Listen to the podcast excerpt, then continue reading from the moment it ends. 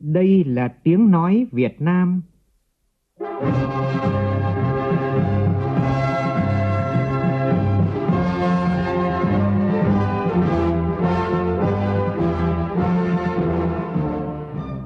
là tiếng nói Việt Nam,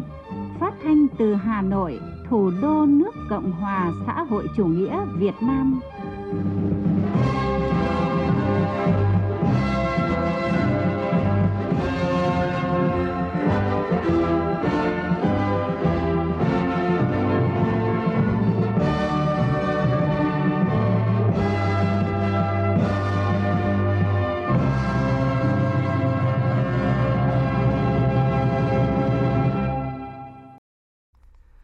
Kính chào quý vị và các bạn. Mời quý vị và các bạn nghe chương trình Thời sự chiều của Đài Tiếng nói Việt Nam với những nội dung chính sau đây.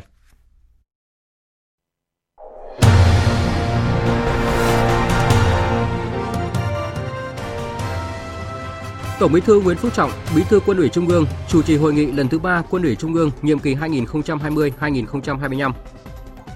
Thủ tướng Phạm Minh Chính họp trực tiếp trực tuyến với 63 tỉnh thành phố về công tác phòng chống dịch COVID-19. Chủ tịch Quốc hội Vương Đình Huệ gặp Chủ tịch Hạ viện Ấn Độ Om Birla và tiếp một số lãnh đạo tập đoàn doanh nghiệp lớn của Ấn Độ. Từ ngày 1 tháng 1 năm 2022, người nhập cảnh tiêm đủ liều vaccine COVID-19 xét nghiệm PCR âm tính sẽ được cách ly tại nhà 3 ngày. Lần đầu tiên, nhóm nghiên cứu tại Viện Nghiên cứu Dữ liệu lớn VinBig Data thuộc tập đoàn Vingroup giải mã thành công hệ gen hơn 1.000 người Việt Thành công của dự án mở ra cơ sở dữ liệu quý cho cộng đồng, góp phần phát triển y học chính xác tại Việt Nam. Cũng ghi nhận Nhật Bản lần đầu tiên phẫu thuật thành công cho một thai nhi mắc bệnh tim bẩm sinh. Các nhà lãnh đạo 27 nước thành viên Liên minh châu Âu họp bàn giải pháp ứng phó với Covid-19 và quan hệ căng thẳng với Nga xoay quanh vấn đề Ukraine.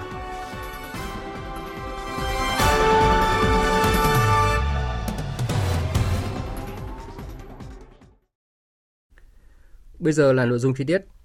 Thưa quý vị và các bạn, sáng nay tại Hà Nội, Quân ủy Trung ương tổ chức hội nghị lần thứ ba nhiệm kỳ 2020-2025, thông qua báo cáo tổng kết công tác quân sự quốc phòng năm 2021, xác định phương hướng lãnh đạo thực hiện nhiệm vụ quân sự quốc phòng và xây dựng Đảng bộ quân đội năm 2022.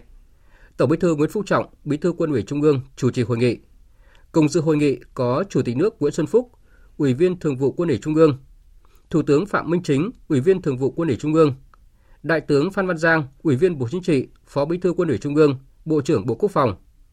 Đại tướng Lương Cường, Ủy viên Bộ Chính trị, Ủy viên Thường vụ Quân ủy Trung ương, Chủ nhiệm Tổng cục Chính trị và lãnh đạo Ban Tổ chức Trung ương, Ủy ban Kiểm tra Trung ương, Ban Tuyên giáo Trung ương, Ban Nội chính Trung ương, Văn phòng Trung ương Đảng, Văn phòng Tổng Bí thư, các đồng chí Ủy viên Thường vụ Quân ủy Trung ương, Ủy viên Quân ủy Trung ương, đại biểu Thủ trưởng Bộ Tổng tham mưu, Tổng cục Chính trị và các cơ quan đơn vị trực thuộc Quân ủy Trung ương, Bộ Quốc phòng. Phóng viên Văn Hiếu đưa tin. Nhân dịp Ban chấp hành Trung ương Đảng Cộng sản Liên bang Nga trao tặng Tổng Bí thư Nguyễn Phú Trọng giải thưởng Lenin, thay mặt Quân ủy Trung ương và cán bộ chiến sĩ toàn quân, Đại tướng Phan Văn Giang đã gửi lãng hoa chúc mừng Tổng Bí thư. Phát biểu mở đầu hội nghị, Tổng Bí thư Nguyễn Phú Trọng cho rằng giải thưởng Lenin cao quý là giải thưởng của toàn Đảng, toàn dân, toàn quân ta. Tổng Bí thư mong muốn tại hội nghị các đại biểu tập trung nghiên cứu, đóng góp ý kiến thảo luận, đánh giá và báo cáo tổng kết công tác quân sự quốc phòng năm nay và thống nhất xác định phương hướng lãnh đạo thực hiện nhiệm vụ quân sự quốc phòng và xây dựng Đảng bộ quân đội năm tới và cả nhiệm kỳ. Nghị quyết lãnh đạo nhiệm vụ quân sự quốc phòng và xây dựng Đảng bộ quân đội năm 2022 do Đại tướng Phan Văn Giang thay mặt Quân ủy Trung ương báo cáo tội nghị chỉ rõ, năm nay Quân ủy Trung ương, Bộ Quốc phòng và cấp ủy chỉ huy các cấp đã đoàn kết, tập trung lãnh đạo, chỉ đạo toàn quân chủ động khắc phục khó khăn, hoàn thành cơ bản các mục tiêu nhiệm vụ năm 2021. Nhiều nhiệm vụ hoàn thành tốt hơn năm ngoái, một số nhiệm vụ hoàn thành xuất sắc. Nổi bật là lãnh đạo chỉ đạo quán triệt, cụ thể hóa ban hành các văn bản của Quân ủy Trung ương, Thường vụ Quân ủy Trung ương, Bộ Quốc phòng triển khai thực hiện nghị quyết đại hội Đảng các cấp, thường xuyên nắm chắc, đánh giá dự báo đúng tình hình, chủ động, nhạy bén, kịp thời tham mưu với Đảng và Nhà nước, xử lý thắng lợi các tình huống không để bị động, bất ngờ, phối hợp với các ban bộ ngành trung ương, địa phương, huy động hiệu quả các nguồn lực xây dựng, củng cố nền quốc phòng toàn dân, nâng cao chất lượng hoạt động khu vực phòng thủ, tiếp tục xây dựng quân đội vững mạnh về chính trị, làm tốt công tác giáo dục chính trị, định hướng tư tưởng cho bộ đội trước những vấn đề khó khăn, phức tạp, nhạy cảm. Lãnh đạo chỉ đạo hoàn thành xuất sắc nhiệm vụ chiến đấu của quân đội trong thời bình. Đặc biệt trước sự bùng phát của đại dịch Covid-19, cán bộ chiến sĩ trong toàn quân và lực lượng dân quân tự vệ không quản ngại hy sinh, gian khổ, sẵn sàng vào tâm dịch, thực hiện nhiệm vụ dài ngày, trực tiếp điều trị cho người bệnh, là một trong những lực lượng nòng cốt, sung kích trên tuyến đầu, góp phần cùng cả nước chống dịch, khắc phục hậu quả thiên tai, tìm kiếm cứu hộ, cứu nạn, tập trung lãnh đạo, chỉ đạo, triển khai thực hiện ba đột phá theo tinh thần nghị quyết Đại hội Đảng bộ Quân đội lần thứ 11 đạt kết quả tích cực. Chỉ đạo xây dựng và triển khai các đề án, dự án về công tác hậu cần, kỹ thuật công nghiệp, quốc phòng, công tác kế hoạch đầu tư, tài chính, kinh tế theo kế hoạch. Công tác hội nhập quốc tế và đối ngoại quốc phòng được triển khai toàn diện, góp phần tăng cường sự tin cậy chính trị, gia tăng đan xen lợi ích chiến lược với các nước. Công tác xây dựng Đảng bộ quân đội vững mạnh về chính trị, tư tưởng, đạo đức, tổ chức và cán bộ, chấp hành nghiêm nguyên tắc tổ chức sinh hoạt Đảng, tăng cường công tác quản lý giáo dục, rèn luyện đảng viên, nghiên cứu đề xuất sửa đổi, bổ sung cho các quy định của Bộ Chính trị, Ban Bí thư về tổ chức Đảng, tổ chức cơ quan chính trị trong quân đội nhân dân Việt Nam. Chỉ đạo xây dựng các chuyên đề đề án về xây dựng chỉnh đốn Đảng theo kế hoạch của Ban chỉ đạo xây dựng đề án Trung ương 4, Trung ương 5 khóa 13 và chương trình làm việc toàn khóa của Quân ủy Trung ương. Xây dựng nghị quyết chuyên đề của Quân ủy Trung ương về phát huy phẩm chất bộ đội cụ Hồ, kiên quyết chống chủ nghĩa cá nhân trong tình hình mới trong Đảng bộ quân đội và toàn quân.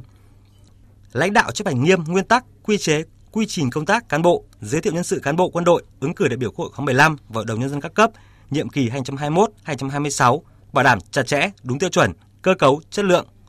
Làm tốt công tác kiểm tra tổ chức đảng, đảng viên, kiên quyết xử lý nghiêm cán bộ đảng viên vi phạm pháp luật nhà nước, kỷ luật quân đội, không có vùng cấm.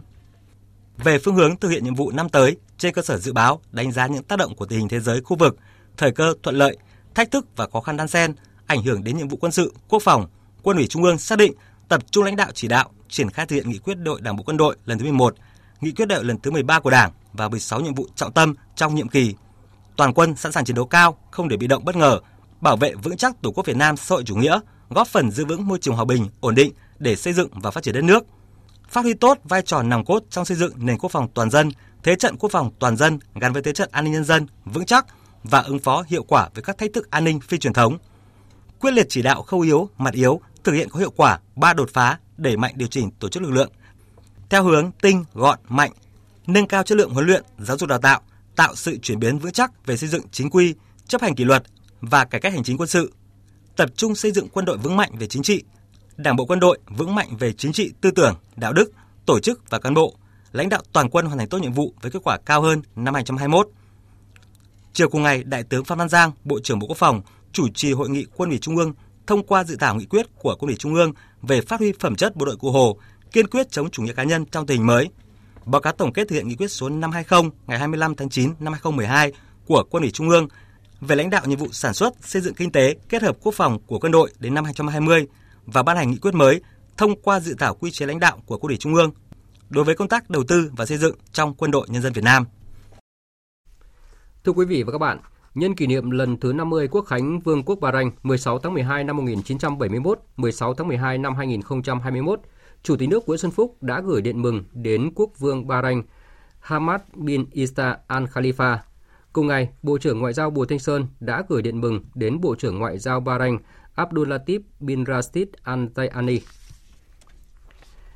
Chiều nay tại trụ sở chính phủ, Thủ tướng Phạm Minh Chính, trưởng ban chỉ đạo quốc gia phòng chống dịch COVID-19, chủ trì cuộc họp trực tuyến với 63 tỉnh, thành phố để đánh giá tình hình và đề ra giải pháp cụ thể nhằm giảm số ca chuyển nặng, chuyển nặng, tử vong, đẩy nhanh tốc độ tiêm chủng, tăng cường hệ thống y tế dự phòng và y tế cơ sở. Đây là cuộc họp được tổ chức trong bối cảnh chủng Omicron xuất hiện mà WHO cảnh báo lây lan nhanh, động lực chưa thể đánh giá hết. Do đó, kêu gọi cả thế giới tiếp tục cảnh giác, không được lơ là, chủ quan. Tin của phóng viên Vũ Khuyên. Phát biểu ý kiến mở đầu phiên họp, Thủ tướng Phạm Minh Chính nhấn mạnh, hiện nay dịch bệnh COVID-19 diễn biến phức tạp trên thế giới và trong nước, Đặc biệt, chủng Omicron mới xuất hiện mà Tổ chức Y tế Thế giới WHO cảnh báo lây lan nhanh, độc lực chưa thể đánh giá hết. Tình hình trong nước hiện nay diễn biến còn phức tạp. Tại một số tỉnh, số ca tử vong chưa kiểm soát được, vấn đề y tế dự phòng và y tế cơ sở chưa được quán triệt, tổ chức thực hiện bài bản nghiêm túc, cho nên khi diễn biến phức tạp sẽ bị lúng túng. Vì vậy, các địa phương đơn vị cần phải tiếp tục bàn, đánh giá trên phạm vi cả nước để đưa ra các giải pháp cụ thể, thực chất để quyết liệt ngăn chặn các ca nhiễm trong cộng đồng, đặc biệt là các ca chuyển nặng, kiểm soát bằng được các ca tử vong. Theo báo cáo của Bộ trưởng Y tế Nguyễn Thanh Long, đợt dịch thứ tư đến ngày 15 tháng 12 năm 2021, cả nước đã ghi nhận trên 1,4 triệu ca mắc, hơn 1 triệu người đã khỏi bệnh. Về vaccine và thuốc điều trị COVID-19, đến ngày 14 tháng 12 năm 2021, Việt Nam đã tiếp nhận gần 169 triệu liều vaccine phòng COVID-19, đã tiêm được trên 135 triệu liều, tỷ lệ sử dụng đạt 88%. Tỷ lệ tiêm chủng từ 18 tuổi trở lên trên 127 triệu liều, từ 12 đến 18 tuổi tiêm được trên 7,6 triệu liều. Đến nay, Bộ Y tế cơ bản đã đảm bảo đủ nhu cầu đối với các thuốc phòng chống dịch, đặc biệt là với 46 thuốc quy định tại quyết định số 2626 của Bộ Y tế.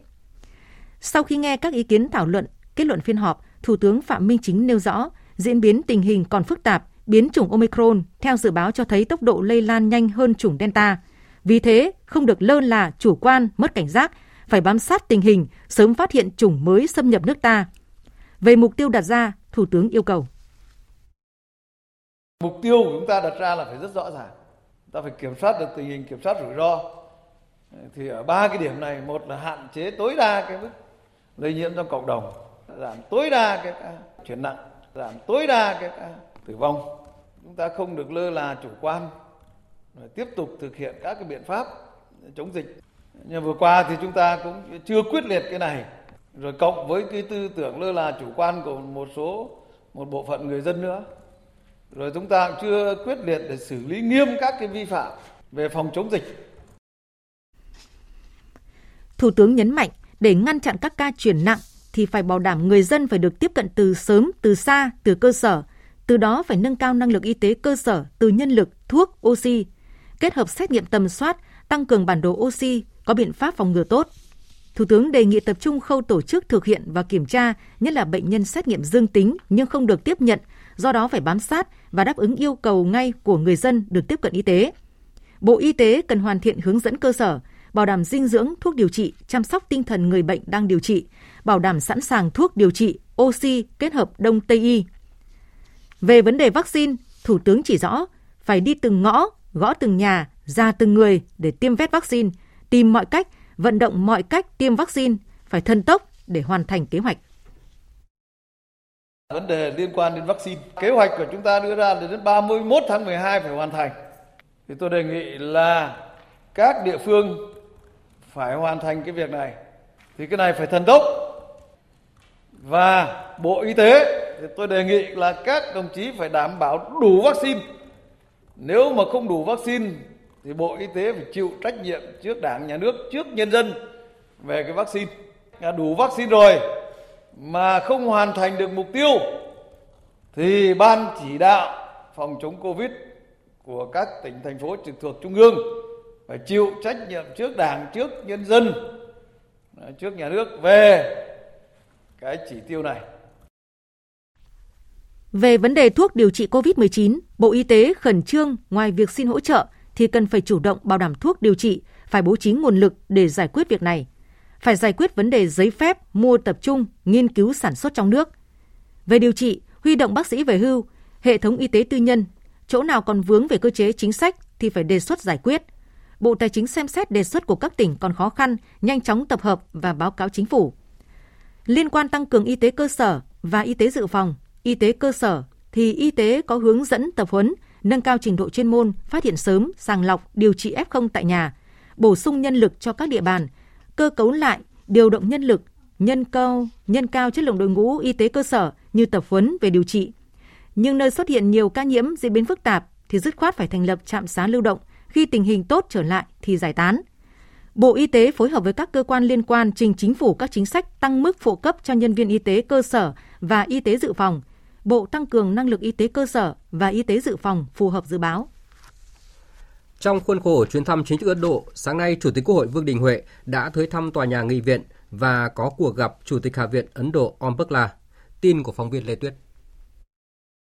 Chủ tịch Quốc hội Vương Đình Huệ và đoàn đại biểu cấp cao Quốc hội Việt Nam đã thăm một số công trình kiến trúc nổi bật của Hạ viện và Thượng viện Ấn Độ, trong đó có nhà thư viện và bảo tàng Quốc hội, nơi trưng bày lưu giữ các hiện vật và những dữ liệu lịch sử lập pháp quan trọng có giá trị hàng trăm năm. Tại cuộc gặp Chủ tịch Hạ viện Ấn Độ, nồng nhiệt chào mừng Chủ tịch Quốc hội Vương Đình Huệ và đoàn đại biểu cấp cao Quốc hội Việt Nam thăm chính thức Ấn Độ, nhấn mạnh chuyến thăm của Chủ tịch Quốc hội Vương Đình Huệ có ý nghĩa hết sức quan trọng đối với việc thúc đẩy quan hệ đối tác chiến lược toàn diện Việt Nam Ấn Độ trong giai đoạn mới. Phát biểu đáp từ, Chủ tịch Quốc hội Vương Đình Huệ khẳng định Việt Nam và Ấn Độ có mối quan hệ hữu nghị truyền thống tốt đẹp lâu đời, được Chủ tịch Hồ Chí Minh và Thủ tướng Jawaharlal Nehru tạo dựng nền móng, được các thế hệ lãnh đạo kế tiếp và nhân dân hai nước dày công vun đắp. Chuyến thăm thể hiện sự coi trọng và mong muốn làm sâu sắc hơn nữa quan hệ đối tác chiến lược toàn diện giữa hai nước và giữa hai cơ quan lập pháp, cho biết những nội dung này sẽ được thảo luận chi tiết tại cuộc hội đàm giữa hai chủ tịch Quốc hội. Trước đó, Chủ tịch Quốc hội Vương Đình Huệ và đoàn đại biểu cấp cao Quốc hội Việt Nam đã tới thăm đại lộ mang tên Hồ Chí Minh, dâng hoa tại đài tưởng niệm Mahatma Gandhi tại thủ đô New Delhi. Việc Ấn Độ đặt tên một đại lộ lớn là một cử chỉ có ý nghĩa chính trị to lớn, thể hiện sự kính trọng chính phủ và nhân dân Ấn Độ đối với Chủ tịch Hồ Chí Minh và mối quan hệ hữu nghị tốt đẹp giữa Việt Nam và Ấn Độ. Sau khi thăm đại lộ Hồ Chí Minh, Chủ tịch Quốc hội Vương Đình Huệ cùng các thành viên của đoàn đã đến dâng hoa viếng Mahatma Gandhi, Tại đây, Chủ tịch Quốc hội ghi vào sổ lưu bút của khu tưởng niệm Mahatma Gandhi đã để lại di sản vô giá cho nhân dân Ấn Độ và nhân loại về giá trị của độc lập và tự do, hình ảnh và tư tưởng của người sống mãi trong lòng chúng ta. Chủ tịch Quốc hội Vương Đình Huệ và đoàn đại biểu cấp cao Quốc hội Việt Nam đã đến thăm và chụp ảnh lưu niệm dưới tán cây sứ đại do Chủ tịch Hồ Chí Minh trồng nhân dịp chuyến thăm Ấn Độ năm 1958. Cũng trong khuôn khổ chuyến thăm chính thức Ấn Độ, chiều nay Chủ tịch Quốc hội Vương Đình Huệ đã tiếp bà Rosni Nada Malhotra, Chủ tịch Hội đồng Quản trị và một số lãnh đạo công ty công nghệ HCL. Bà Rosni Nada Malhotra là người phụ nữ giàu nhất Ấn Độ và nằm trong danh sách 100 người phụ nữ quyền lực nhất theo xếp hạng của Forbes năm 2019. Phóng viên Lê Tuyết tiếp tục thông tin. Tại buổi tiếp, Chủ tịch Quốc hội Vương Đình Huệ chúc mừng HCL đã trở thành một trong ba công ty công nghệ lớn nhất của Ấn Độ, đồng thời hoan nghênh và ủng hộ các hoạt động kinh doanh của tập đoàn tại Việt Nam, đặc biệt trong lĩnh vực công nghệ và đào tạo nguồn nhân lực chất lượng cao với các ưu đãi và hỗ trợ đầu tư về thuế thu nhập doanh nghiệp, thuế nhập khẩu, chi phí thuê và sử dụng đất. Chủ tịch Quốc hội Vương Đình Huệ cho biết Việt Nam đang có chiến lược phát triển chính phủ số, kinh tế số, xã hội số và phấn đấu trong thời gian tới, kinh tế số sẽ chiếm được 12% GDP. Do đó, Chủ tịch Quốc hội nhấn mạnh lực lượng lao động trong lĩnh vực này là rất quan trọng. Tại cuộc gặp, Chủ tịch Hội đồng Quản trị HCL thông tin đến Chủ tịch Quốc hội Vương Đình Huệ về quy mô của tập đoàn với doanh thu là hơn 10 tỷ đô la Mỹ và 187.000 nhân viên tại 55 nước hoạt động chủ yếu trong các lĩnh vực công nghệ thông tin và dịch vụ kinh doanh kỹ thuật, dịch vụ nghiên cứu phát triển sản phẩm và các nền tảng công nghệ. Tại Việt Nam, công ty HCL thành lập công ty trách nhiệm hữu hạn HCL Việt Nam vào tháng 3 năm 2020, hiện có trụ sở tại Hà Nội và Thành phố Hồ Chí Minh với 350 nhân viên. Mục tiêu hướng đến là phát triển công ty tại Việt Nam thành trung tâm phân phối công nghệ toàn cầu lớn nhất bên ngoài Ấn Độ của HCL, có 8.000 nhân viên trong 3 năm tới với 90% là người lao động Việt Nam, phát triển đào tạo công nghệ cao cho lực lượng lao động trẻ Việt Nam. Phóng viên Phương Thoa đưa tin, trong khuôn khổ hội nghị ngoại giao lần thứ 31, sáng nay tại Hà Nội, Bộ Ngoại giao tổ chức hội nghị về công tác xây dựng Đảng và công tác Đảng ngoài nước với chủ đề tăng cường xây dựng Đảng, nâng cao chất lượng công tác Đảng ngoài nước, triển khai thắng lợi đường lối đối ngoại Đại hội Đảng toàn quốc lần thứ 13 Ủy viên Bộ Chính trị, Thường trực Ban Bí thư Võ Văn Thưởng dự hội nghị. Hội nghị được tổ chức nhằm kịp thời triển khai kết luận của Hội nghị đối ngoại toàn quốc và Hội nghị cán bộ toàn quốc về xây dựng chỉnh đốn Đảng và hệ thống chính trị, cụ thể hóa các yêu cầu nhiệm vụ trong công tác xây dựng Đảng trong ngành ngoại giao và công tác Đảng ngoài nước, thực hiện thắng lợi đường lối đối ngoại đại hội lần thứ 13 của Đảng. Ghi nhận những thành tích mà Đảng bộ Bộ Ngoại giao đạt được trong những năm qua, Thường trực Ban Bí thư Võ Văn Thưởng đề nghị Đảng bộ Bộ Ngoại giao cần nghiên cứu, thực hiện nghiêm túc chỉ đạo của Tổng Bí thư Nguyễn Phú Trọng tại hội nghị công tác đối ngoại toàn quốc và hội nghị cán bộ ờ, toàn quốc về xây dựng chỉnh đốn Đảng và hệ thống chính trị tổ chức vừa qua. Việc kiểm điểm phê bình và tự phê bình cần chuẩn bị thật chu đáo, tỉ mỉ, chặt chẽ, tiến hành nghiêm túc, thận trọng, làm đến đâu chắc đến đó đạt kết quả cụ thể thực chất. Thường trực ờ, Thường trực Ban Bí thư Võ Văn Thưởng nhấn mạnh là nâng cao chất lượng, hiệu quả và trách nhiệm của cấp ủy tổ chức đảng, cán bộ đảng viên đối với công tác kiểm tra, giám sát, kỷ luật đảng, tập trung kiểm tra, giám sát tổ chức đảng, người đứng đầu, cán bộ chủ chốt ở những lĩnh vực, địa bàn, vị trí công tác dễ xảy ra tiêu cực. Trong môi trường hoạt động ở nước ngoài, xa cấp trên thì ý thức tự kiểm tra, tự giám sát, tự tu dưỡng, tự soi, tự sửa của mỗi cấp ủy, tổ chức đảng, cán bộ đảng viên là hết sức quan trọng để kịp thời phát hiện từ nội bộ, chấn chỉnh ngay những vi phạm từ khi mới phát sinh, không để vi phạm nhỏ tích tụ thành khuyết điểm, sai phạm lớn. Chuẩn bị đón lễ Giáng sinh 2021, hôm nay Bí thư Trung Đảng, Chủ tịch Ủy ban Trung mặt trận Tổ quốc Việt Nam Đỗ Văn Chiến đã đến thăm chúc mừng lễ Giáng sinh năm nay tại Hội Thánh Tin lành Việt Nam miền Bắc. Thay mặt lãnh đạo Đảng, Nhà nước và Mặt trận Tổ quốc Việt Nam, Chủ tịch Ủy ban Trung ương Mặt trận Tổ quốc Việt Nam Đỗ Văn Chiến chúc mừng Mục sư Hội trưởng Nguyễn Hữu Mạc cùng các vị chức sắc, chức việc và tín đồ tin lành đón mừng một mùa Giáng sinh ấm áp, an lành, mạnh khỏe, may mắn. Năm mới, mỗi tín đồ có nhiều việc làm tốt đẹp, đúng theo phương châm sống tốt đời đẹp đạo, kính Chúa yêu nước, là công dân mẫu mực cùng với Đảng, Nhà nước quan tâm chăm lo, nâng cao đời sống vật chất tinh thần cho đồng bào tín đồ tin lành và nhân dân. Đặc biệt, Hội Thánh Tin lành Việt Nam miền Bắc tiếp tục tuyên truyền tổ chức lễ Giáng sinh vui tươi, ấm áp, nhưng phải thực hiện an toàn phòng chống dịch, nhằm thực hiện nghiêm nghị quyết 128 của Chính phủ về quy định tạm thời, thích ứng an toàn, linh hoạt, kiểm soát hiệu quả dịch COVID-19. Trân trọng cảm ơn tình cảm của lãnh đạo Đảng, Nhà nước, Ủy ban Trung ương Mặt trận Tổ quốc Việt Nam, Mục sư Hội trưởng Nguyễn Hữu Mạc khẳng định, với đường hướng hoạt động phụng sự Thiên Chúa, phụng phục vụ Tổ quốc và dân tộc, Hội Thánh Tin lành Việt Nam miền Bắc sẽ tiếp tục tích cực hưởng ứng các cuộc vận động phong trào thi đua yêu nước, đóng góp nhiều hơn nữa vào sự nghiệp xây dựng và bảo vệ Tổ quốc. Trong chuyến công tác tại tỉnh Quảng Nam, sáng nay Phó Chủ tịch nước Võ Thị Ánh Xuân cùng đoàn công tác đã đến thăm và làm việc tại huyện miền núi vùng cao Nam Trà My. Phó Chủ tịch nước đã hỏi thăm, động viên người dân vùng sạt lở núi Nam Trà My sớm vượt qua khó khăn, ổn định cuộc sống. Phóng viên Long Phi, thường trú tại miền Trung, thông tin. Huyện Nam Trà My, tỉnh Quảng Nam có khoảng 97% là đồng bào các dân tộc Ca Dông, Xê Đăng, Mơ Nông. Huyện miền núi cao Nam Trà My, tỉnh Quảng Nam từng là một trong số những huyện nghèo nhất cả nước vào thời điểm năm 2003. Đến cuối năm 2021, tỷ lệ hộ nghèo của Nam Trà My đã giảm xuống chỉ còn hơn 24%. Công tác chăm lo các đối tượng chính sách, người có công cách mạng và các đối tượng bảo trợ xã hội luôn được địa phương quan tâm.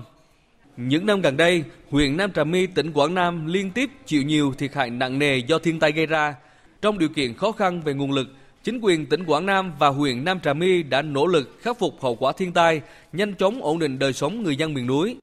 Ghi nhận những đổi thay về kinh tế xã hội tại huyện miền núi cao Nam Trà My, tỉnh Quảng Nam. Phó Chủ tịch nước Võ Thị Ánh Xuân cho rằng, dù là huyện miền núi với điều kiện kinh tế xã hội còn nhiều khó khăn, thường xuyên chịu ảnh hưởng bởi thiên tai, dịch bệnh, nhưng với nghị lực và tinh thần vượt khó đã giúp đảng bộ, chính quyền và nhân dân Nam Trà My từng bước vươn lên.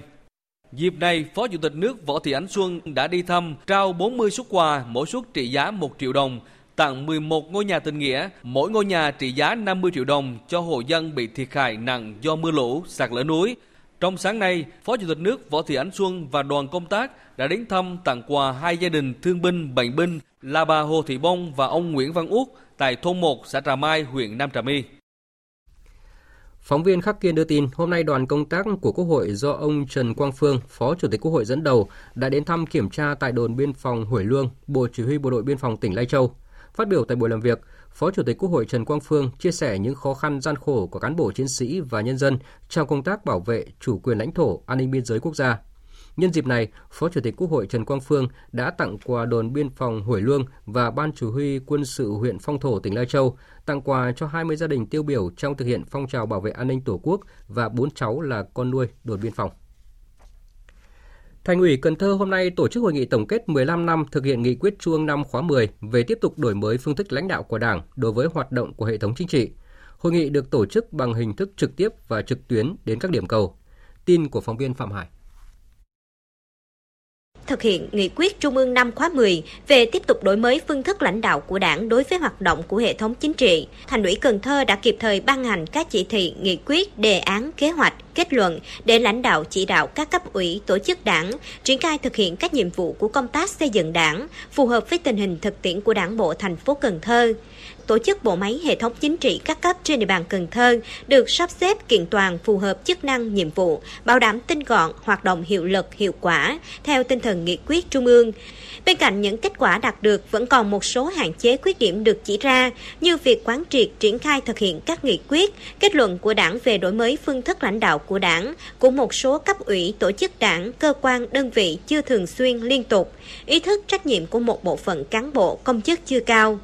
Phát biểu kết luận hội nghị, ông Lê Quang Mạnh, Bí thư Thành ủy Cần Thơ yêu cầu các cấp ủy tổ chức đảng tiếp tục đổi mới phương thức lãnh đạo, lề lối làm việc, tăng cường lãnh đạo chỉ đạo và nâng cao chất lượng đội ngũ cấp ủy viên các cấp và đội ngũ đảng viên, đổi mới phương thức lãnh đạo trong công tác kiểm tra, giám sát và kỷ luật đảng, phát hiện sớm và tiến hành kiểm tra các tổ chức đảng, đảng viên khi có dấu hiệu, kiểm tra đột xuất, kiểm tra trách nhiệm của người đứng đầu trong việc thực hiện các nhiệm vụ trọng tâm. Đại hội đại biểu Phụ nữ Bộ Công an lần thứ 9 nhiệm kỳ 2021-2026 khai mạc sáng nay tại Hà Nội. Đại tướng Tô Lâm, Bộ trưởng Bộ Công an dự và phát biểu chỉ đạo đại hội. Tin của phóng viên Việt Cường. Trong những năm qua, các cấp hội phụ nữ trong công an nhân dân luôn nhận thức rõ và phát huy tốt vai trò trách nhiệm của mình trong xây dựng tổ chức triển khai thực hiện có hiệu quả các phong trào thi đua yêu nước, làm tốt vai trò người vợ, người mẹ, người chiến sĩ công an nhân dân, tổ chức chăm lo cuộc sống, góp phần quan trọng giữ gìn các giá trị đạo đức truyền thống và xây dựng gia đình hạnh phúc bền vững, luôn giỏi việc nước, đảm việc nhà. Qua thực hiện các phong trào thi đua, các cuộc vận động, hội viên phụ nữ luôn phấn đấu rèn luyện trưởng thành, có nhiều sáng kiến, cách làm hay, góp phần thực hiện nhiệm vụ chính trị của đơn vị trên tất cả các mặt công tác công an. Tổng kết phong trào thi đua vì an ninh Tổ quốc, hàng năm 99% chị em hoàn thành nhiệm vụ công tác chuyên môn, hơn 82% đạt danh hiệu chiến sĩ tiên tiến, hơn 11% đạt danh hiệu chiến sĩ thi đua cơ sở. Hàng nghìn lượt tập thể cá nhân được tặng huân chương, huy chương, bằng khen, giấy khen các loại. Phát biểu tại đại hội, Chủ tịch Hội Liên hiệp Phụ nữ Việt Nam Hà Thị Nga nêu rõ, Hội Phụ nữ Bộ Công an cần không ngừng đổi mới nội dung, phương thức, xây dựng chương trình hoạt động, phong trào thi đua của hội thiết thực gắn với thực hiện nhiệm vụ chính trị được giao. Tiếp tục củng cố tổ chức, nâng cao hiệu quả hoạt động của hội, xây dựng tổ chức hội phụ nữ Bộ Công an thật sự vững mạnh, quan tâm hỗ trợ các cơ sở hội đóng quân ở vùng sâu, vùng xa, địa bàn phân tán, các đơn vị chiến đấu trực tiếp và chủ động, tích cực tham gia công tác xây dựng Đảng, củng cố hệ thống chính trị, nhất là hệ thống chính trị ở cơ sở, chú trọng xây dựng đội ngũ cán bộ hội có bản lĩnh chính trị, có năng lực và kỹ năng vận động phụ nữ đáp ứng yêu cầu thực tiễn hiện nay. Phát biểu chỉ đạo đại hội, Bộ trưởng Tô Lâm đề nghị Hội Phụ nữ Bộ Công an các cấp chú trọng đổi mới toàn diện, đồng bộ hơn nữa về nội dung phương thức hoạt động, tích cực tham gia đảm nhận các công trình, mô hình, phần việc gắn với công tác chuyên môn phù hợp với đặc thù giới, hướng hoạt động về cơ sở, đồng thời nâng cao vai trò đại diện, bảo vệ quyền lợi ích hợp pháp chính đáng của phụ nữ, tiếp tục chăm lo đến từng hội viên, nhất là đối với những phụ nữ có hoàn cảnh khó khăn, hội viên là công nhân lao động hợp đồng, hội viên đóng quân ở các địa bàn vùng sâu vùng xa, biên giới hải đảo. Bộ trưởng Tô Lâm đề nghị Hội Phụ nữ Bộ Công an cần đẩy mạnh tuyên truyền, giáo dục truyền thống cách mạng, nâng cao bản lĩnh chính trị, nắm chắc tình hình tư tưởng, tâm tư nguyện vọng của hội viên, vận động hỗ trợ phụ nữ phát huy tiềm năng thế mạnh của mình trên tất cả các lĩnh vực công tác công an, tích cực tham gia xây dựng đảng, xây dựng đơn vị, thường xuyên chăm lo, củng cố, kiện toàn tổ chức cơ sở hội vững mạnh toàn diện, chú trọng đào tạo đội ngũ cán bộ nhiệt tình, tâm huyết, trách nhiệm, sâu sát gắn bó với công tác hội và phong trào phụ nữ. Mỗi cán bộ hội cần phấn đấu rèn luyện khẳng định bản lĩnh trí tuệ, tài năng, sức sáng tạo cống hiến cho sự phát triển của lực lượng công an nhân dân. Tại đại hội, các đại biểu đã bầu Ban chấp hành Hội Phụ nữ Bộ Công an nhiệm kỳ 2021-2026 gồm 24 đồng chí. Chiều nay tại Trung tâm Phát thanh Quốc gia, Đài Tiếng nói Việt Nam tổ chức lễ trao giải hai cuộc thi Đảng trong cuộc sống của tôi và cuộc thi Đưa nghị quyết của Đảng vào cuộc sống. Tới dự có Ủy viên Ban chấp hành Trung ương Đảng, Tổng Giám đốc Đài Tiếng nói Việt Nam Đỗ Tiến Sĩ, Phó trưởng Ban tuyên giáo Trung ương Trần Thanh Lâm cùng các tập thể cá nhân giành giải thưởng của cuộc thi. Phóng viên Nguyễn Hằng thông tin. Ngay sau thành công tốt đẹp của Đại hội đại biểu toàn quốc lần thứ 13 của Đảng, nhằm đẩy mạnh tuyên truyền những nội dung cơ bản của nghị quyết đại hội đến các tầng lớp nhân dân, góp phần đưa nghị quyết của Đảng vào cuộc sống. Ngày 2 tháng 3 vừa qua, Đài Tiếng Nói Việt Nam phát động hai cuộc thi, cuộc thi trắc nghiệm Đảng trong cuộc sống của tôi và cuộc thi tác phẩm phát thanh đưa nghị quyết của Đảng vào cuộc sống. Ban tổ chức đã nhận được hơn 10.000 bài dự thi bằng các hình thức online, đường bưu điện từ khắp mọi miền Tổ quốc đối với cuộc thi Đảng trong cuộc sống của tôi và hơn 1.000 tác phẩm phát thanh tham dự cuộc thi đưa nghị quyết đại hội Đảng vào cuộc sống. Các bài dự thi đều có nội dung phong phú, hình thức đẹp, có sức lan tỏa rộng trong toàn xã hội, tạo thành đợt sinh hoạt chính trị về nghiên cứu tìm hiểu, học tập nghị quyết đại hội 13 của Đảng. Qua các vòng chấm thi, ban tổ chức đã quyết định trao 41 giải cá nhân gồm một giải nhất, 5 giải nhì, 10 giải ba và 25 giải khuyến khích đối với những bài thi tham dự cuộc thi Đảng trong cuộc sống của tôi.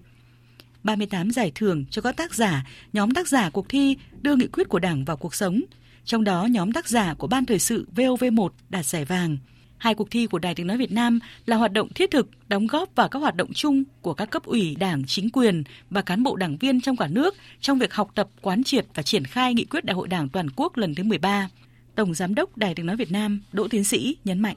Các đài phát thanh truyền hình các tỉnh, thành phố tiếp tục phối hợp với Đài Tiếng Nói Việt Nam để phát sóng, đăng tải những bài viết có chất lượng tốt trên các loại hình báo chí của Đài Tiếng Nói Việt Nam, góp phần lan tỏa những cách làm hay, những kinh nghiệm quý từ địa phương đến với đông đảo khán thính độc giả cả nước. Đề nghị các tác giả đoạt giải tiếp tục phát huy những tâm huyết, trí tuệ, nhiệt huyết của mình, đóng góp sức lực, trí tuệ cho quê hương đất nước, tuyên truyền, cổ vũ, khích lệ đơn vị địa phương mình thực hiện tốt nghị quyết Đại hội đại biểu toàn quốc lần thứ 13 của Đảng và nghị quyết Đại hội Đảng bộ các cấp Lần đầu tiên, nhóm nghiên cứu tại Viện Nghiên cứu Dữ liệu lớn VinBig Data, tập đoàn Vingroup giải mã thành công hệ gen hơn 1.000 người Việt. Lễ công bố hoàn thiện dự án xây dựng cơ sở dữ liệu biến dị di truyền cho quần thể người Việt được tổ chức hôm nay tại Hà Nội. Thành công của dự án này không chỉ mở ra bộ cơ sở dữ liệu quý cho cộng đồng mà còn tạo tiền đề cho sự phát triển của nghiên cứu y sinh và y học chính xác, góp phần cảnh báo điều trị sớm đến từng cá nhân người Việt trong tương lai. Tạ Lan, phóng viên Đài tiếng nói Việt Nam, thông tin chi tiết. Dự án xây dựng cơ sở dữ liệu biến dị di truyền cho quần thể người Việt được khởi động từ tháng 12 năm 2018. Trong 3 năm, nhóm nghiên cứu đã giải trình tự toàn bộ hệ gen của hơn 1.000 người trưởng thành khỏe mạnh và phân tích một phần hệ gen hơn 4.000 trường hợp liên quan đến các bệnh lý phổ biến và khả năng đáp ứng thuốc. Kết quả phát hiện hơn 40 triệu biến thể di truyền, trong đó có gần 2 triệu biến thể gen phổ biến đặc trưng cho quần thể người Việt. Đây là bộ dữ liệu toàn hệ gen đầu tiên và lớn nhất dành cho người Việt – có đầy đủ chú giải về chức năng sinh học cũng như nguy cơ bệnh lý. Giáo sư Vũ Hà Văn, giám đốc khoa học Vin Big Data, tập đoàn Vingroup cho biết, với tiền đề là cơ sở dữ liệu biến dị di truyền dành riêng cho người Việt, Vin Big Data kỳ vọng sẽ mở ra hướng đi mới, góp phần phát triển y học chính xác tại Việt Nam. Tại Việt Nam trước đây và cũng rất nhiều nước trên thế giới hiện nay, các bác sĩ thường sử dụng mô hình chữa bệnh, liệu pháp cho nhiều người, có nghĩa là áp dụng cùng một phương pháp, cùng một loại thuốc cùng một liều lượng để điều trị cho nhiều bệnh nhân khi mắc cùng một bệnh. Tuy nhiên, đã đến lúc chúng ta cần thay đổi tư duy và bắt kịp mô hình y học chính xác trên thế giới bằng những liệu pháp được điều chỉnh phù hợp với từng cá nhân nhằm gia tăng hiệu quả chữa trị cho người bệnh. Điều kiện để y học chính xác đi đến thành công là mỗi quốc gia cần có một cơ sở dữ liệu biến dị di truyền đặc trưng cho quần thể được xây dựng dựa trên nền tảng nghiên cứu chặt chẽ, chính xác với quy mô lớn. Đánh giá cao kết quả của nhóm nghiên cứu, Thứ trưởng Khoa học và Công nghệ Bùi Thế Duy cho rằng dữ liệu này sẽ đóng góp cho nghiên cứu về y học trí tuệ nhân tạo, dữ liệu lớn ở Việt Nam, đóng góp cho cộng đồng khoa học công nghệ ở Việt Nam. Sự tham gia vào cuộc của Vindic Data à, của à, các cái đơn vị tư nhân trong cái việc mà hình thành những cái cơ sở dữ liệu nghiên cứu lớn để mà từ đó à, đóng góp và cho cộng đồng nghiên cứu khoa học Việt Nam. Đây cũng là một phần trong cái kế hoạch hợp tác giữa Bộ Khoa học Công nghệ và Vin Big Data trong việc ờ, sẽ thiết lập nên nhiều hơn nữa các cái bộ dữ liệu khoa học để từ đó ờ, thúc đẩy nghiên cứu hướng tới một cái độ chính xác cao hơn trong tất cả các lĩnh vực ờ, không chỉ trong lĩnh vực y học. Với tổng mức đầu tư để hoàn thiện trên 4,5 triệu đô la Mỹ, dự án giải mã gen của Vingroup được nhận định là có quy mô lớn nhất Việt Nam tính đến thời điểm hiện tại. Kết quả của dự án sẽ được ứng dụng trực tiếp vào các sản phẩm giải mã gen với độ chính xác và tốc độ vượt trội dành riêng cho người Việt, tạo tiền đề hỗ trợ khám phá đặc điểm sinh lý tâm lý của cá nhân cũng như dự đoán nguy cơ mắc bệnh phổ biến, bệnh di truyền lặn, đánh giá mức độ đáp ứng thuốc trong tương lai.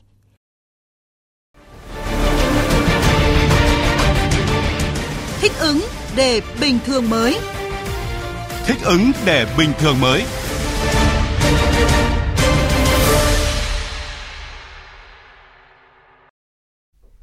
Chiều nay, Bộ Y tế đã ban hành văn bản về việc phòng chống dịch COVID-19 đối với người nhập cảnh. Theo đó, kể từ ngày 1 tháng 1 năm 2022, người người nhập cảnh tiêm đủ liều vaccine hoặc đã khỏi COVID-19, xét nghiệm PCR âm tính sẽ cách ly tại nhà 3 ngày. Từ hôm nay sẽ tạm dừng dịch vụ test nhanh SARS-CoV-2 cho hành khách tại cảng hàng không quốc tế Nội Bài sau hơn 5 tháng triển khai. Hiện nay, do lượng khách sử dụng dịch vụ test nhanh tại cảng giảm mạnh khi tỷ lệ bao phủ vaccine của hành khách chiếm tỷ lệ lớn, cảng hàng không quốc tế Nội Bài sẽ tạm dừng dịch vụ test nhanh tại cảng. hành khách phải chủ động test nhanh SARS-CoV-2 tại các địa điểm được cấp phép của Bộ Y tế và chuẩn bị đầy đủ các giấy tờ theo quy định trước khi thực hiện chuyến bay cũng như các quy định về phòng chống dịch.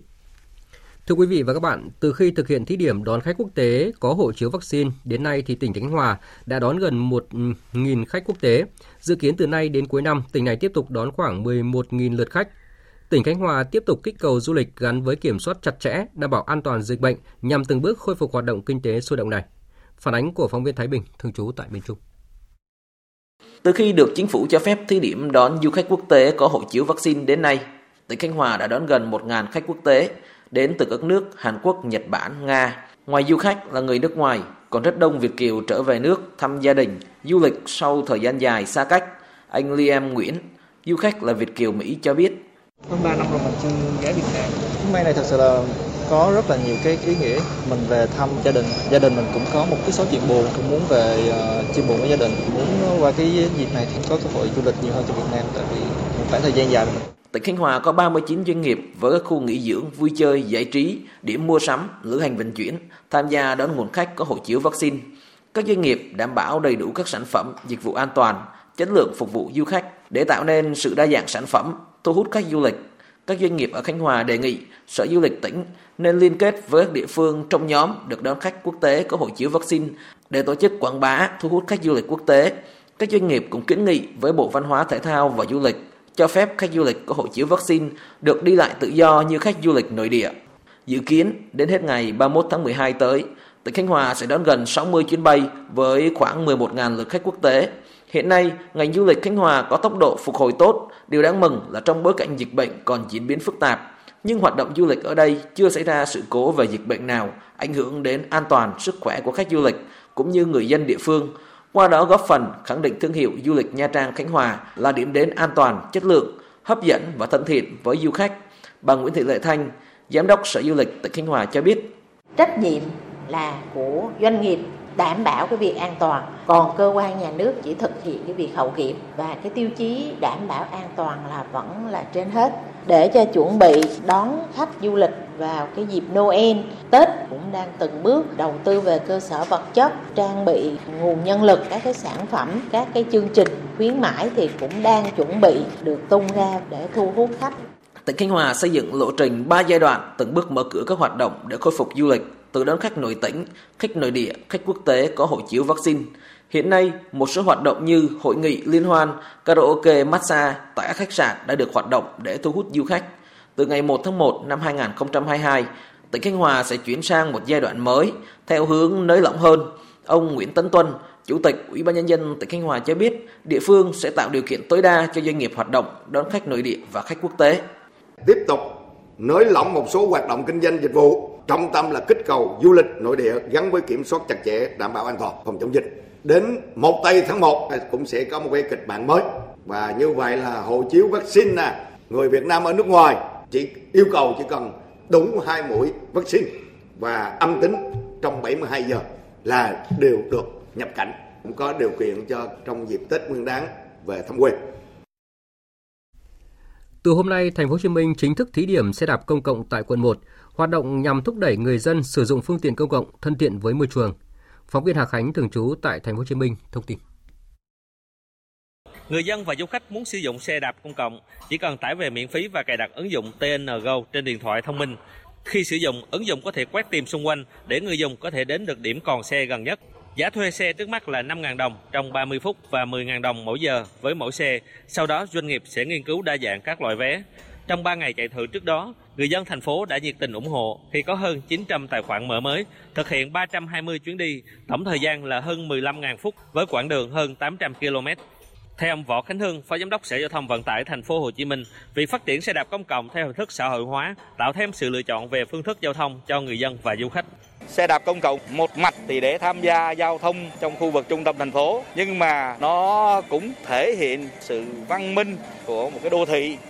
và tôi nghĩ rằng là nó còn à, cổ suý cho cái vấn đề du lịch để cho bạn bè nam châu thấy rằng à, Việt Nam nói chung và thành phố Hồ Chí Minh nói riêng là một điểm đến rất là thú vị. Thưa quý vị và các bạn, chiều nay, siêu bão có tên quốc tế là Rai đã ảnh hưởng trực tiếp đến ven biển phía đông của Philippines. Sức gió mạnh nhất vùng gần tâm bão mạnh cấp 16 giật trên cấp 17. Đây là cơn bão cường độ rất mạnh, di chuyển nhanh, xảy ra vào cuối mùa mưa bão, diễn biến còn rất phức tạp. Để chủ động ứng phó với diễn biến của bão, đảm bảo an toàn cho tàu thuyền và các hoạt động trên biển, an toàn tính mạng của nhân dân, Thủ tướng Chính phủ yêu cầu Ban chỉ đạo quốc gia về phòng chống thiên tai, các bộ ngành và địa phương theo dõi chặt chẽ diễn biến của bão, quyết liệt chỉ đạo, triển khai kịp thời công tác ứng phó với bão theo chức năng nhiệm vụ được giao, tập trung vào một số nhiệm vụ sau đây. 1. Ủy ban nhân dân các tỉnh thành phố ven biển phối hợp với lực lượng biên phòng và các cơ quan có liên quan chỉ đạo ra soát, nắm rõ ngay tất cả phương tiện tàu thuyền còn hoạt động trên biển, bao gồm cả tàu cá, tàu vận tải và phương tiện khác và các hoạt động trên biển – tổ chức theo dõi sát diễn biến của bão, chỉ đạo thông tin, hướng dẫn phương tiện tàu thuyền di chuyển về nơi tránh trú an toàn, kiên quyết không để tàu thuyền phương tiện hoạt động trong vùng có nguy cơ ảnh hưởng của bão, triển khai các biện pháp bảo đảm an toàn đối với các hoạt động trên biển, an toàn tính mạng và phòng chống dịch COVID-19 cho người dân tại nơi neo đậu tránh trú. Căn cứ diễn biến, nguy cơ ảnh hưởng của bão và thực tế tại địa phương chỉ đạo triển khai các biện pháp cần thiết đảm bảo an toàn cho người và tài sản trên các đảo và trên lồng bè nuôi trồng thủy hải sản. Ra soát, chuẩn bị sẵn phương án để chủ động ứng phó với tình huống bão ảnh hưởng đến địa phương, chủ động bố trí lực lượng, phương tiện, vật tư sẵn sàng ứng phó, xử lý mọi tình huống, không để bị động bất ngờ, nhất là đảm bảo an toàn dân cư trong bối cảnh dịch COVID-19, bảo vệ đê điều, hồ đập, bảo vệ sản xuất. 2. Bộ Tài nguyên và Môi trường chỉ đạo tổ chức theo dõi chặt chẽ dự báo, cung cấp thông tin kịp thời về diễn biến bão để Ban chỉ đạo quốc gia về phòng chống thiên tai, các bộ ngành, cơ quan, địa phương và người dân biết chủ động chỉ đạo và triển khai các biện pháp ứng phó phù hợp với diễn biến của bão. 3. Bộ Ngoại giao theo dõi chủ động liên hệ với các quốc gia, vùng lãnh thổ, tạo điều kiện cho tàu thuyền Việt Nam vào trú tránh bão khi có yêu cầu. 4. Bộ Y tế chỉ đạo công tác đảm bảo an toàn phòng chống dịch COVID-19, đặc biệt là các khu vực dự kiến sơ tán dân cư khi có tình huống. 5. Các bộ Nông nghiệp và Phát triển Nông thôn, Công thương, Giao thông Vận tải, Quốc phòng và các bộ ngành khác có liên quan theo chức năng quản lý nhà nước và nhiệm vụ được giao, chủ động chỉ đạo kiểm tra, đôn đốc, triển khai các biện pháp ứng phó với bão, bảo đảm an toàn đối với lĩnh vực được phân công theo dõi, nhất là bảo đảm an toàn cho tàu thuyền và các hoạt động trên biển, ven biển. 6. Ủy ban Quốc gia ứng phó sự cố thiên tai và tìm kiếm cứu nạn, Bộ Quốc phòng, Bộ Công an chỉ đạo ra soát phương án, sẵn sàng triển khai lực lượng phương tiện hỗ trợ địa phương ứng phó bão khi có yêu cầu. 7. Đài truyền hình Việt Nam, Đài tiếng nói Việt Nam, các cơ quan thông tấn báo chí đưa tin kịp thời diễn biến của bão, công tác chỉ đạo ứng phó để người dân biết chủ động phòng tránh. 8 Ban chỉ đạo quốc gia về phòng chống thiên tai tổ chức trực ban 24 trên 24 giờ, theo dõi chặt chẽ diễn biến của bão, kịp thời chỉ đạo, đôn đốc, kiểm tra các ngành các địa phương triển khai các phương án ứng phó cụ thể, phù hợp với diễn biến của bão, nhất là bảo đảm an toàn cho tàu thuyền và các hoạt động trên biển, ven biển, an toàn tính mạng người dân, kịp thời báo cáo, đề xuất Thủ tướng Chính phủ chỉ đạo những vấn đề vượt thẩm quyền. Thời sự VOV nhanh, tin cậy, hấp dẫn. Mời quý vị và các bạn nghe tiếp chương trình thời sự chiều nay với phần tin thế giới. Hôm nay, các nhà lãnh đạo 27 nước thành viên Liên minh châu Âu bắt đầu phiên họp thượng đỉnh 2 ngày tại Bruxelles của Bỉ với các chủ đề chính là ứng phó với COVID-19 và quan hệ căng thẳng với Nga xoay quanh vấn đề Ukraine. Phóng viên Quang Dũng, thường trú Đài tiếng nói Việt Nam tại Pháp, theo dõi khu vực Tây Âu, đưa tin. Gần 2 năm sau thời điểm Covid-19 bùng phát ở châu Âu, cuộc chiến chống đại dịch vẫn tiếp tục là trọng tâm thảo luận của các nhà lãnh đạo 27 nước thành viên Liên minh châu Âu trong phiên họp thượng đỉnh cuối cùng của năm 2021. Chủ tịch Ủy ban châu Âu bà Ursula von der Leyen cũng đã đưa ra thông tin bi quan rằng biến thể Omicron sẽ chiếm ưu thế tại châu Âu trong nửa sau của tháng 1 năm 2022, khi số ca nhiễm biến thể này tại một số nước tăng gấp đôi chỉ sau 2 đến 3 ngày. Ngoài ra, số ca nhiễm do biến thể Delta gây ra cũng đang bùng phát ở rất nhiều quốc gia như Pháp, Đức, gây lo ngại hệ thống y tế các nước sẽ đứng trước nguy cơ quá tải trong dịp lễ cuối năm. Nhằm đối phó với tình hình hiện nay tại thượng đỉnh Liên minh châu Âu, các nhà lãnh đạo châu Âu sẽ tiếp tục thúc đẩy chiến dịch tiêm mũi vaccine tăng cường, coi đây là vũ khí lợi hại nhất để chống dịch. Các lãnh đạo Liên minh châu Âu cũng sẽ thảo luận đề xuất về việc sớm áp dụng việc tiêm vaccine ngừa COVID-19 bắt buộc trên toàn bộ các nước Liên minh châu Âu từ đầu năm 2022. Sau Covid-19, chủ đề lớn thứ hai sẽ được các lãnh đạo Liên minh châu Âu tập trung thảo luận là căng thẳng trong quan hệ với Nga xoay quanh vấn đề Ukraine. Một ngày trước khi diễn ra thượng đỉnh Liên minh châu Âu, các lãnh đạo của khối cũng đã tổ chức thượng đỉnh Liên minh châu với các nước đối tác phía Đông, bao gồm 6 quốc gia thành viên cũ của Liên Xô trước đây. Tại thượng đỉnh, Liên minh châu tiếp tục đưa ra cam kết ủng hộ Ukraine, không chỉ trong quan hệ căng thẳng hiện nay với Nga mà còn về khả năng gia nhập Liên minh châu trong tương lai. Chủ tịch Ủy ban châu Âu bà Ursula von der Leyen cũng nhắc lại việc châu Âu đã sẵn sàng tất cả các biện pháp trừng phạt Nga nếu Nga tấn công quân sự Ukraine, nhưng kêu gọi Nga giảm căng thẳng và tìm kiếm các giải pháp ngoại giao.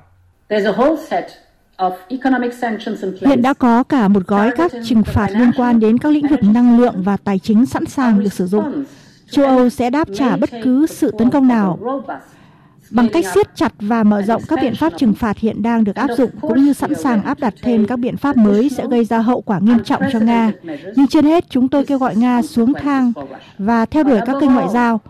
Các xung đột cần được giải quyết một cách hòa bình. Trong bối cảnh căng thẳng gia tăng với Nga, các lãnh đạo châu Âu cũng sẽ thảo luận chiến lược an ninh mới của châu Âu. Trong đó trọng tâm là việc xây dựng một lực lượng phản ứng nhanh 5.000 quân vào năm 2025, hoạt động độc lập với NATO và Mỹ. Dự kiến tại thượng đỉnh này, Liên minh châu sẽ đưa ra các hướng dẫn chi tiết của chiến lược này. Ngoài các chủ đề trên, một số vấn đề đáng chú ý khác như giá năng lượng tại châu Âu, quan hệ với Belarus, việc chuẩn bị cho thượng đỉnh Liên minh châu Âu châu Phi diễn ra vào tháng 2 năm 2022 cũng sẽ được bàn thảo. Hiện tại, Liên minh châu đang có kế hoạch cùng nhiều nước châu Phi lập liên minh thịnh vượng và ổn định thông qua việc chuyển giao các gói đầu tư cho châu Phi. Trong diễn biến liên quan, tại hội nghị thượng đỉnh với các nước đối tác phía Đông diễn ra vào hôm qua, Liên minh châu Âu không có bất kỳ đề cập nào về triển vọng gia nhập khối của những nước này hay đưa ra lập trường rõ ràng đối với cuộc khủng hoảng Nga-Ukraine. Đây đều được xem là những phép thử đối với vai trò Liên minh châu Âu đối với an ninh khu vực cũng như nền chính trị toàn cầu. Dịch COVID-19 vẫn diễn biến phức tạp trên thế giới, đặc biệt là với đà lây lan của biến thể Omicron. Đáng chú ý là hôm nay, Indonesia đã ghi nhận ca đầu tiên nhiễm biến thể này. Sự xuất hiện của biến thể Omicron đã khiến nhiều quốc gia châu Á, trong đó có các nước ASEAN, phải thay đổi kế hoạch từ mở cửa biên giới để sống chung với dịch sang thắt chặt các quy định nhập cảnh và cách ly. Biên tập viên Thu Hoài tổng hợp thông tin. Malaysia hôm qua đã trở thành quốc gia đầu tiên ở Đông Nam Á cấm các sự kiện mừng năm mới sau khi phát hiện trường hợp thứ hai mắc biến thể Omicron. Trước đó, ngay từ đầu tháng 12 này, sau khi Tổ chức Y tế Thế giới xếp Omicron vào danh sách các biến thể đáng lo ngại, Malaysia cùng với 6 trên 10 quốc gia Đông Nam Á khác đã thắt chặt các quy định nhập cảnh và kiểm dịch, trong đó có Indonesia, Singapore, Philippines, Thái Lan, Campuchia và Việt Nam. Các đối tác thương mại quan trọng của ASEAN như Nhật Bản, Hàn Quốc, Ấn Độ cũng tăng cường kiểm soát biên giới. Giám đốc khu vực châu Á-Thái Bình Dương của Tổ chức Y tế Thế giới Takeshi Kasai đã cảnh báo các quốc gia châu Á-Thái Bình Dương, trong đó có Đông Nam Á, phải luôn sẵn sàng cho một đợt bùng phát mới về số ca mắc do biến thể Omicron. COVID-19 has now spread COVID-19 hiện đã lan rộng khắp thế giới và chúng ta không nên ngạc nhiên khi thấy nhiều sự gia tăng trong tương lai. Chừng nào việc lây truyền vẫn tiếp tục, virus có thể tiếp tục đột biến. Sự xuất hiện của Omicron là lời nhắc nhở chúng ta về sự cần thiết phải cảnh giác. Theo Tổ chức Thương mại Thế giới, tăng trưởng xuất khẩu hàng hóa tại châu Á dự kiến sẽ tăng từ 0,3% vào năm 2020 lên 14,4% trong năm 2021 và 2,3% vào năm 2022. Tuy nhiên, thương mại dịch vụ sẽ tụt hậu so với thương mại hàng hóa, đặc biệt trong các lĩnh vực liên quan đến đi lại, nghỉ dưỡng và giải trí. Các chuyên gia dự báo, sự bùng phát của biến thể Omicron có thể tác động tới đà phục hồi trao đổi thương mại hàng hóa và dịch vụ của các nền kinh tế thuộc Hiệp hội các quốc gia Đông Nam Á. Theo chuyên gia Sithanonsai Suvan Nafadi thuộc Viện Nghiên cứu Đông Nam Á tại Singapore, biến thể Omicron sẽ không chỉ dẫn đến hạn chế đi lại quốc tế lớn hơn, mà còn làm tăng nguy cơ phong tỏa thường xuyên hơn trong ASEAN và các đối tác thương mại chính của khối. Ngành y tế Nhật Bản vừa đạt được thành công đặc biệt khi một nhóm chuyên gia y tế lần đầu tiên phẫu thuật thành công cho một thai nhi mắc bệnh tim bẩm sinh nặng. Đây là thành quả mà ít quốc gia nào có được cho đến thời điểm hiện tại. Phóng viên Đài tiếng Việt Nam thường trú tại Nhật Bản đưa tin. Nhóm các chuyên gia, bao gồm chuyên gia thuộc Trung tâm Quốc gia về sức khỏe và phát triển của trẻ em Nhật Bản, đã tiến hành phẫu thuật cho một thai nhi trong bụng người mẹ mới ở tuần thứ 25 của thai kỳ. Thai nhi được chẩn đoán bị về hẹp van động mạch chủ, khiến một phần tim không thể phát triển bình thường. Các chuyên gia phẫu thuật đã luồn một ống đặc biệt giống như kim tiêm xuyên qua bụng của người mẹ vào tim thai nhi, sau đó thông qua ống này đưa vào thiết bị thông có bóng hơi để nong và động mạch. Theo các bác sĩ, thủ thuật này làm tăng lượng máu bơm vào tim. Em bé ra đời vào tháng 10 và hiện trạng thì có sức khỏe rất là tốt. Các phẫu thuật trên được xem như một phần hoạt động nghiên cứu lâm sàng. Nhóm cho biết đây là lần đầu tiên Nhật Bản tiến hành phẫu thuật để điều trị cho thai nhi bị hẹp van động mạch chủ. Theo nhóm chuyên gia, hiện nay có thể chữa được nhiều bệnh hơn cho trẻ em ngay khi còn trong bụng mẹ và Nhật Bản sẽ tiến hành thêm nhiều nghiên cứu lâm sàng để có thể cứu sống được nhiều người hơn bằng phương pháp điều trị trước khi sinh. Vừa rồi là phần tin thời sự quốc tế. Tiếp tục chương trình thời sự chiều nay là trang tin thể thao.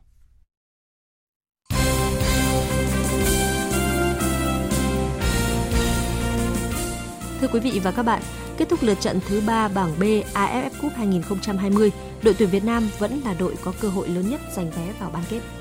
Hòa không đều ở trận đấu tối qua, Indonesia tạm dẫn đầu bảng B với 7 điểm, nhưng họ phải sống mái với Malaysia, đội bóng đang có 6 điểm. Trong trận đấu sau đây 3 ngày, Indonesia chỉ cần hòa là vào bán kết, còn Malaysia buộc phải có 3 điểm nếu muốn giành vé đi tiếp. Trong khi đó với 7 điểm đang xếp thứ hai, thầy trò huấn luyện viên Park Hang-seo chỉ phải gặp Campuchia, đội đã hết cơ hội. Theo cựu tuyển thủ quốc gia Nguyễn Mạnh Dũng, chiến thắng chắc chắn là điều đội tuyển Việt Nam hướng tới. Thì chúng ta hòa chúng ta vào, vấn đề chúng ta phải chiến thắng điểm gì để tạo cái bước tâm lý cho vòng bán kết. Nhưng nếu như trận đá Campuchia mà chúng ta đá dưới sức mà chúng ta bị hòa thì chắc chắn rằng là gì bản thân các cầu thủ sẽ bị ảnh hưởng tâm lý cũng không phải nhỏ đâu và ngược lại chúng ta đều thấy rồi cái kỳ vọng của khán giả và người hâm mộ Việt Nam rất lớn chứ vậy nếu chúng ta để hòa cho Campuchia mà để chỉ đủ điểm vào vòng bán kết thôi ấy, thì tôi tin chắc rằng điều là sẽ có rất nhiều khán giả phê bình các cầu thủ cái đấy ảnh hưởng không nhỏ đến tâm lý đâu chính vì vậy mà tôi tin rằng là thầy Bắc sẽ chuẩn bị một cái tâm thế đối đầu Campuchia là rất là chắc chắn đấy và tôi tin rằng là đội tuyển Việt Nam sẽ bằng mọi giá phải giành chiến thắng trận đấy. Còn nhà báo Nguyễn Tùng phân tích. Tình thế hiện nay thì nếu mà Indonesia thắng Malaysia 1-0 thì chúng ta phải thắng Campuchia 3-0 mới dẫn đầu. Cho nên tôi nghĩ là đây là một trận đấu mà chúng ta sẽ vẫn tung những cái cầu thủ mà tấn công tốt nhất của chúng ta, làm sao mà khai thác tối đa những cái điểm yếu của Campuchia, phân tích những cái ờ, băng hình các trận đấu trước để tìm ra những cái mà lỗ hổng của họ. Cả ba bàn thắng vào lưới đội tuyển Malaysia của Quang Hải, Công Phượng và Hoàng Đức đều được ban tổ chức AFF Cup 2020 đưa vào danh sách bầu chọn bàn thắng đẹp nhất của vòng đấu. Ngoài ra, danh sách này còn có 3 bàn thắng khác của các cầu thủ Terasin Dangda của Thái Lan, Martin Stabler của Philippines và Witan Sulaiman của Indonesia. Hiện tại bàn thắng của Quang Hải đang dẫn đầu cuộc bình chọn với 36,42% phiếu. Bàn thắng của Công Phượng và Hoàng Đức đang lần lượt đứng thứ ba và thứ tư. Lịch thi đấu các môn thể thao trong chương trình SEA Games 31 tại Việt Nam vừa được ban hành. Theo đó, SEA Games 31 sẽ diễn ra từ ngày mùng 5 tới ngày 23 tháng 5 năm 2022 tại Hà Nội và các địa phương lân cận. Đại hội sẽ có 40 môn và 526 nội dung với 10.000 người tham dự. Lễ khai mạc và lễ bế mạc sẽ lần lượt diễn ra vào các ngày 12 tháng 5 và 23 tháng 5 tại sân vận động quốc gia Mỹ Đình. Trong lịch thi đấu vừa được công bố, môn bóng đá nam sẽ diễn ra từ ngày mùng 6 tháng 5 đến 22 tháng 5, còn bóng đá nữ sẽ diễn ra muộn hơn 5 ngày vào ngày 11 tháng 5 và kết thúc sớm hơn một ngày vào ngày 21 tháng 5. Hôm nay, giải vô địch xe đạp địa hình quốc gia 2021 chính thức khởi tranh tại Vĩnh Phúc. Tham dự giải đấu này, đội xe đạp Hà Nội không đặt nặng áp lực thành tích bởi đang trong quá trình xây dựng lại từ đầu. Đến với giải vô địch xe đạp địa hình quốc gia 2021, đội tuyển xe đạp địa hình Hà Nội chỉ có vỏn vẹn 8 vận động viên. Đây là một con số rất khiêm tốn với một đơn vị từng được coi là trung tâm của xe đạp địa hình nước nhà. Thực tế, xe đạp địa hình Hà Nội đang phải xây dựng lại lực lượng từ đầu vì các tay đua xuất sắc của đội đã nghỉ thi đấu hoặc chuyển sang các đơn vị khác. Huấn luyện viên Nguyễn Đăng Sơn cho biết. Giải vô địch quốc gia năm nay thì là mục đích của đội Hà Nội là cho các em cọ sát là chính. Hiện tại trong đội đang có một số em à, tuổi còn rất rất trẻ nên là khả năng phát triển của em rất là tốt. Xe đạp địa hình Hà Nội không thể cạnh tranh huy chương với các trung tâm mạnh như An Giang hay Hòa Bình ở thời điểm hiện tại là điều giới chuyên môn đã dự đoán. Xét về quá trình đào tạo, lứa vận động viên hiện tại của đội cần 2 đến 3 năm nữa để hoàn thiện về kỹ chiến thuật cũng như thể chất. Sau nhiều lần phải di rời lịch thi đấu, vòng 2 giải bóng chuyền vô địch quốc gia 2021 đã khởi tranh tại Ninh Bình. Diễn ra trong bối cảnh dịch COVID-19 còn phức tạp, nên ban tổ chức giải rất thận trọng trong công tác phòng chống dịch. Nhiều quy định chặt chẽ đã được đặt ra nhằm đảm bảo sự an toàn tuyệt đối cho các đội bóng và đội ngũ phục vụ giải. Ông Nguyễn Mạnh Cường, Giám đốc Sở Văn hóa Thể thao và Du lịch tỉnh Ninh Bình cho biết. Ninh Bình cũng tổ chức xét nghiệm hết cho tất cả các cái thành viên từ ban tổ chức, ban trọng tài giám sát đến huấn luyện viên đến các vận động viên là được xét nghiệm hai ngày một lần. Và trong cái quá trình mà về với Ninh Bình và ở các cái địa điểm các khách sạn thì các cái cơ quan ban ngành của tỉnh thì cũng đã phối hợp thế và cũng hướng dẫn rồi là thực hiện rất là là nghiêm về cái việc là à, di chuyển đến các cái địa điểm tập luyện Đội tuyển bơi Việt Nam đã kết thúc chuyến tập huấn hơn một tháng rưỡi ở Hungary và đã có mặt tại các tiểu vương quốc Ả Rập Thống Nhất để tham dự giải bơi hồ ngắn vô địch thế giới. chỉ có 6 tuyển thủ tham dự giải đấu này, đó là Nguyễn Huy Hoàng, Phạm Thanh Bảo, Trần Hưng Nguyên, Hồ Nguyễn Duy Khoa, Nguyễn Hữu Kim Sơn và Lê Thị Mỹ Thảo. Ba vận động viên khác là Hoàng Quý Phước, Ngô Đình Truyền và Phạm Thị Vân bay về nước để dự giải bơi vô địch quốc gia. Trước đó tại Hungary, đội tuyển bơi Việt Nam đã tham dự hai giải và giành được 7 huy chương vàng, 6 huy chương bạc và 3 huy chương đồng. Dự báo thời tiết Mời quý vị và các bạn nghe bản tin dự báo thời tiết đêm nay và ngày mai. Phía Tây Bắc Bộ có mưa vài nơi, từ gần sáng mai có mưa, mưa nhỏ rải rác, gió nhẹ, đêm và sáng sớm trời rét, nhiệt độ từ 16 đến 25 độ. Phía Đông Bắc Bộ và khu vực từ Thanh Hóa đến Thừa Thiên Huế có mưa nhỏ vài nơi, từ gần sáng mai có mưa, mưa nhỏ rải rác, gió nhẹ, ngày mai gió Đông Bắc cấp 3, vùng ven biển cấp 4, đêm và sáng sớm trời rét, nhiệt độ từ 16 đến 24 độ. Khu vực từ Đà Nẵng đến Bình Thuận, phía Bắc đêm có mưa rào vài nơi, từ gần sáng mai có mưa, mưa rào và có nơi có rông. Phía Nam đêm có mưa rào vài nơi, ngày nắng, gió Đông Bắc cấp 2, cấp 3, ngày mai tăng lên cấp 3, cấp 4. Nhiệt độ từ 21 đến 28 độ. Tây Nguyên chiều tối và đêm có mưa rào vài nơi, ngày nắng, gió Đông Bắc cấp 2, cấp 3, nhiệt độ từ 17 đến 29 độ. Nam Bộ, chiều tối và đêm có mưa rào và rông vài nơi, ngày nắng, gió Đông Bắc cấp 2, cấp 3, nhiệt độ từ 23 đến 33 độ. Khu vực Hà Nội có mưa nhỏ vài nơi, từ gần sáng mai có mưa, mưa nhỏ rải rác, gió nhẹ, đêm và sáng sớm trời rét, nhiệt độ từ 18 đến 24 độ. Dự báo thời tiết biển, vịnh Bắc Bộ, vùng biển từ Quảng Trị đến Quảng Ngãi, vùng biển từ Bình Định đến Ninh Thuận, vùng biển từ Bình Thuận đến Cà Mau và khu vực quần đảo Hoàng Sa thuộc thành phố Đà Nẵng có mưa vài nơi, gió đông bắc cấp 4, cấp 5, từ ngày mai mạnh dần lên cấp 6, giật cấp 7, 8, biển động. Khu vực giữa Biển Đông và khu vực Nam Biển Đông và quần đảo Trường Sa thuộc tỉnh Khánh Hòa có mưa vài nơi, riêng phía đông từ ngày mai có mưa bão, tầm nhìn xa trên 10 km, riêng phía đông tầm nhìn xa từ 4 đến 10 km, giảm xuống 2 đến 4 km trong mưa bão. Gió đông bắc cấp 4 5, từ ngày mai mạnh dần lên cấp 6, giật cấp 7 8. Riêng phía đông từ gần sáng và ngày mai có gió mạnh dần lên cấp 8 10, sau tăng lên cấp 11 12, vùng gần tâm bão mạnh cấp 13 14, giật cấp 17, biển động dữ dội. Vùng biển từ Cà Mau đến Kiên Giang và Vịnh Thái Lan có mưa rào rải rác và có nơi có rông. Trong mưa rông có khả năng xảy ra lốc xoáy và gió giật mạnh, gió đông bắc cấp 3, cấp 4. Thông tin dự báo thời tiết vừa rồi đã kết thúc chương trình thời sự chiều nay của Đài Tiếng nói Việt Nam. Chương trình do các biên tập viên Nguyễn Cường, Thu Hằng và Hằng Nga thực hiện với sự tham gia của phát thanh viên Hồng Huệ và kỹ thuật viên Thế Phi. Chịu trách nhiệm nội dung Nguyễn Vũ Duy. Cảm ơn quý vị và các bạn đã dành thời gian lắng nghe.